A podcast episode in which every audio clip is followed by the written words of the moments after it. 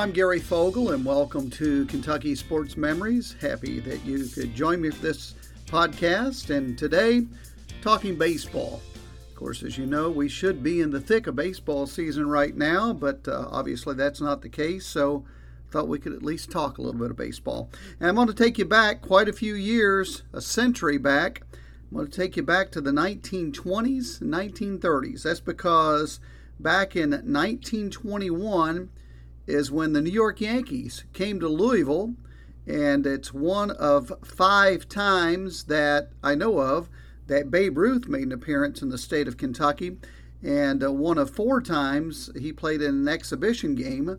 Uh, the fifth time we'll talk about he didn't come back as a player. We'll talk about why he came back the fifth time later. But actually, in uh, August of 1921, the Yankees came to Louisville and played against the Louisville Colonels, which was a minor league baseball team which existed for many years up until the uh, early 70s. And they came here for an exhibition game. It was August 15, 1921. And you would probably say, well, how did that happen? Because August is the middle of the regular season. So, how did they come and play an exhibition? Well, back then, players didn't make anywhere near, obviously, the money they do now, and they didn't make big money for even in those days. Many players back then had to get jobs outside the season. Once the season wrapped up, they got regular jobs working wherever to help supplement their income because their pay just for playing baseball wasn't enough to uh, provide for them and their families. So, what they did oftentimes was play exhibitions even in the middle of the season, and they would schedule it on days that they had off. So, for example, they came on August 15th of 1921. My assumption is they played on the 14th in a regular season game. They had the 15th off, and they were playing on the 16th in a regular season game. So that day, sandwiched in between, they came here and played against the Louisville Colonels, in an exhibition game and all the players got paid for that uh, for the extra game that they played and that's how they supplemented their income. They came back in june uh, june 2nd of 1924 they played the colonels again. Again that was in the middle of the season. And then oftentimes the most popular players played in exhibitions outside the season because they were such a draw and that happened in 1928 here in louisville Babe Ruth and Lou Gehrig came in October of 28. They were on a tour of their own because the regular season had ended, the World Series had ended, and they were just playing exhibition games on their own. They would join teams. Ruth would play for one, Gehrig would play for the other. They would play for a local team. And so let me read you a little bit. This is from the Courier Journal back in 1928 when uh, Ruth and Gehrig came to Louisville and played an exhibition. It says, Babe Ruth, baseball Superman, and Lou Gehrig, the smashing chap who comes nearest resembling Ruth, uh, gave Louisville an imitation of their uh, prowess at Parkway Field on Wednesday. That was Wednesday uh, back in, um, again, October 1928. I'm not sure what Wednesday it was, the exact date. But Parkway Field was where the. Um, uh, University of Louisville and the Louisville Colonels played back then. That was their home field. Said Babe playing with the Epps Cola team crashed out two home runs, two doubles, and a single in six efforts. Lou performing with the Beck's Lunch team. Again, those are obviously local uh, amateur baseball teams in Louisville. He played with the Beck's Lunch team. He socked a home run with the bases filled and hit a single in five, play, uh, five, five plate appearances. Both played first base for six innings, and they both pitched the final three. And of course, they signed autographs and were a big hit with the fans. Just those two coming to play in an exhibition in 1928. And what a lot of people don't remember about back then is, you know, for baseball today, obviously a lot of us attend games and see them in person, whether it be a major league game or uh, a minor league. Back then, if you didn't go see a game in person, your only connection to baseball was through the newspaper because obviously there was no ESPN back then or Major League Baseball Network or Fox Sports Channel or anything like that. It wasn't even TV at that point. So you couldn't watch Ruth and Gehrig or the Yankees play on television because there was no TV. As a matter of fact, it wasn't until the late 30s, after their career ended, that their games even were carried on radio. So your only connection to superstars like Ruth and Gehrig and guys who you, you thought were bigger than life was through the newspaper. So fans turning out to see them in an exhibition was extra special because it was the first time many of them ever got to see them play, whether it be or even hear about them playing, other than, you know, reading about it in the newspaper. Then the Yankees came again in 1932. This was on April 4th, 1932. So spring training had wrapped up. Uh, the Yankees were headed north to get ready for the regular season. Regular season hadn't started yet. It starts earlier these days than it did back then. This is April 4th, 1932. So they played the Colonels in yet another exhibition. Of course, Ruth and Gehrig involved in that. So it was interesting that uh, Gehrig and Ruth were here four times because they were the big draw. Obviously, the Yankees were a draw, but Ruth and Gehrig the biggest draw, and, and Ruth the biggest draw of all because, as you know, everybody talks so much about Babe Ruth and Babe Ruth off the field. He was he was larger than life off the field. He was what I like to say is the Muhammad Ali of his era when he got off the field, he was the life of the party. He'd go uh, go to the local bar and have a beer with you. He'd smoke cigars with you. They say oftentimes after a game, Ruth would meet up with fans after a game at a local bar, drink with them till the wee hours of the morning, and then he'd show up at the field uh, the next afternoon, maybe a little hungover, and uh, and swat two or three home runs. And uh, people just loved being around him and Gehrig was the quiet one, uh, the more serious one, but still a fan favorite. So that's why they were such a huge draw back then. Anyway, uh, obviously, I don't know of anybody still alive who attended any of those exhibitions because the last one was in 1932. But I did talk with uh, Harry Rothgerber, and Harry is the former president for the Pee Wee Reese chapter of the Society for American Baseball Research and we talked about Ruth and Gehrig coming back, coming here way back then. Harry's done a lot of research on it, and the first thing I ask him when I talk with him on the phone is if the fans really knew back then what a big deal it was to have those two here. Uh, I sure do, uh, Gary.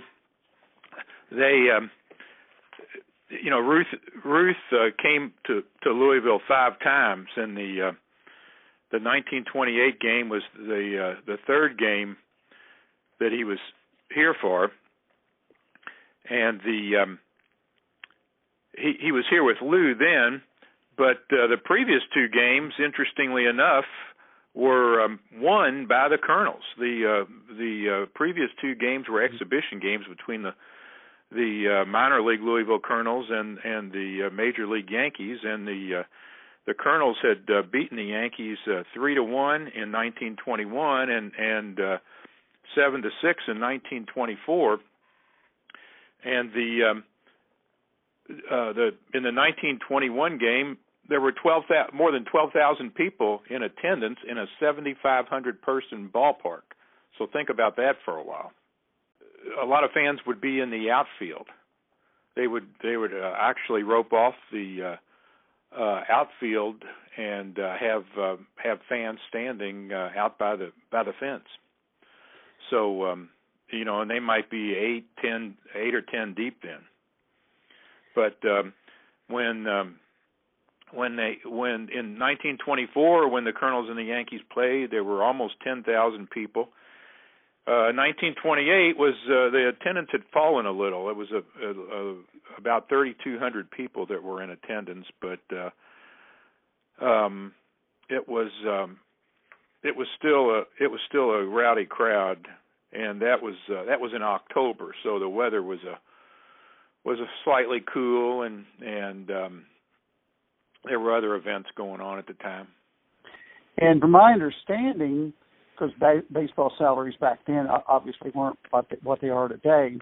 The the players like Ruth and Gehrig can make more money doing these exhibitions than they did playing during the regular season. Is that correct? You're you're you're exactly right, Gary. And the and one thing that Babe always wanted was the money up front.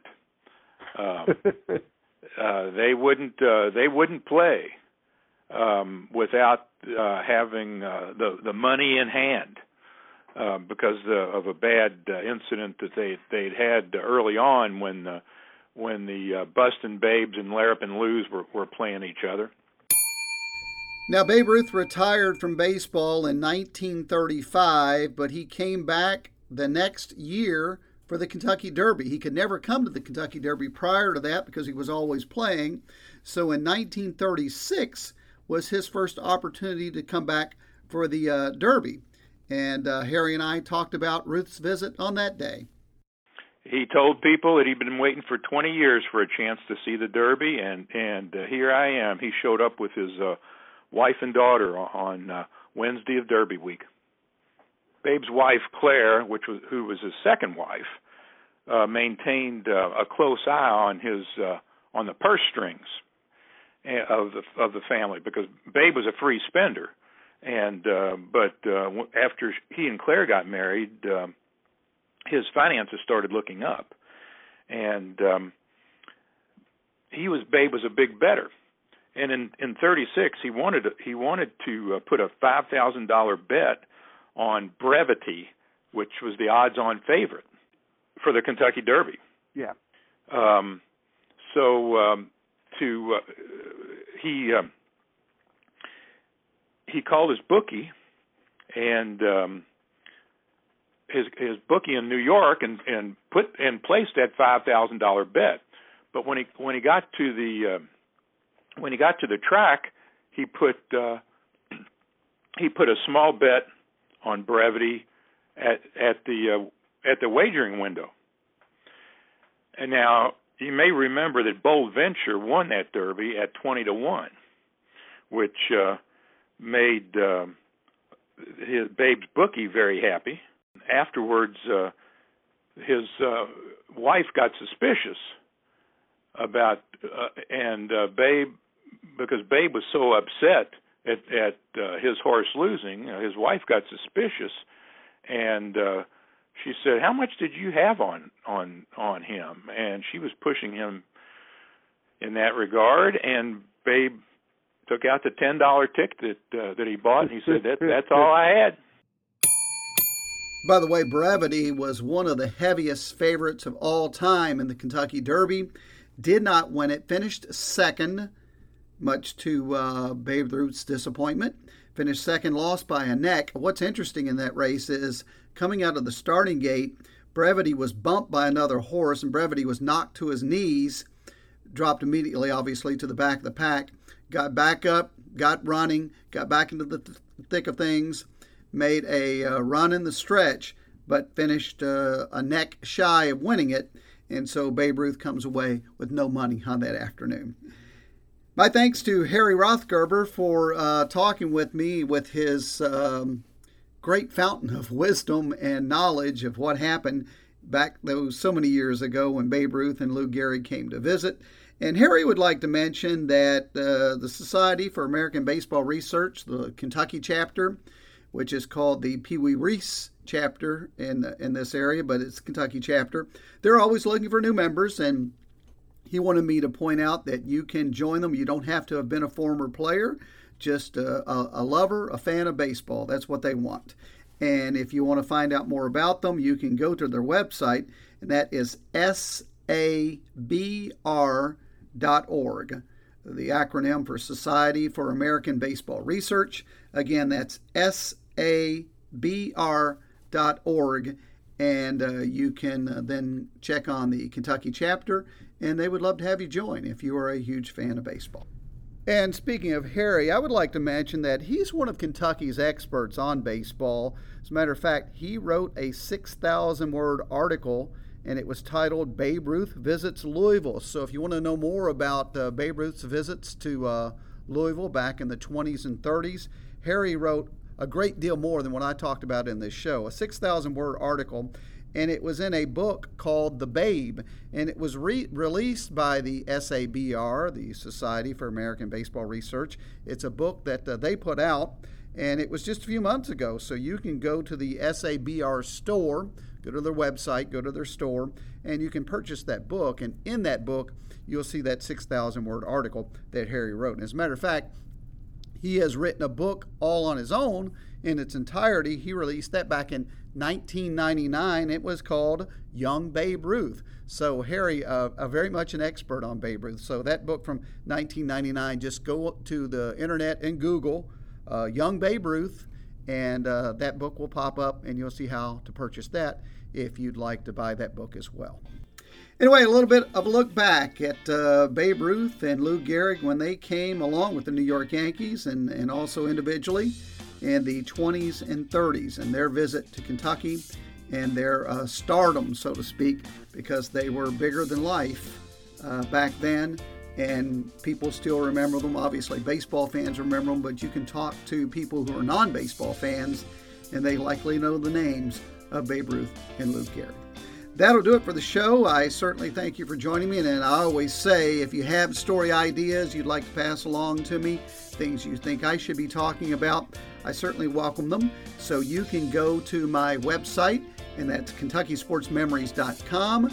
There you can find my contact information. So reach out to me and uh, let me know what you think I should be talking about, and, and possibly I could look into that and make it a show.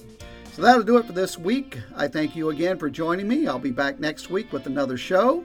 Until then, I'm Gary Fogle. This is Kentucky Sports Memories.